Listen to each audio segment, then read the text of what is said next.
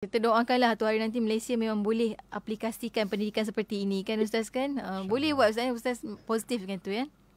Betul. Betul. Ya, saya positif dan uh, beberapa bulan yang lalu ataupun setahun yang lalu juga uh, saya sempat berada di dalam Jawatan Kuasa Kajian Dasar Pendidikan Negara kan hmm. uh, bersama dengan mantan Menteri Pendidikan sebelum ni hmm. dan kita sudah pun mengusulkan beberapa uh, perubahan fundamental kepada bagaimana sistem kita bergerak hmm. bukan dalam bentuk meniru Finland ke apa kerana kita sedar ada perbezaan budaya antara negara yeah. tapi perubahan itu uh, boleh dibuat cuma bagi saya bila bercakap tentang pendidikan ini saya lebih meletakkan kepercayaan dan optimisme saya kepada perubahan yang dibuat oleh individu guru.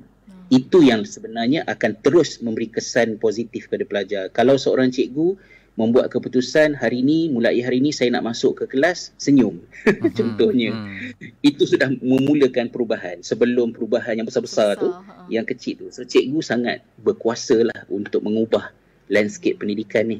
Ha, hmm. Guru-guru kena dengar tu.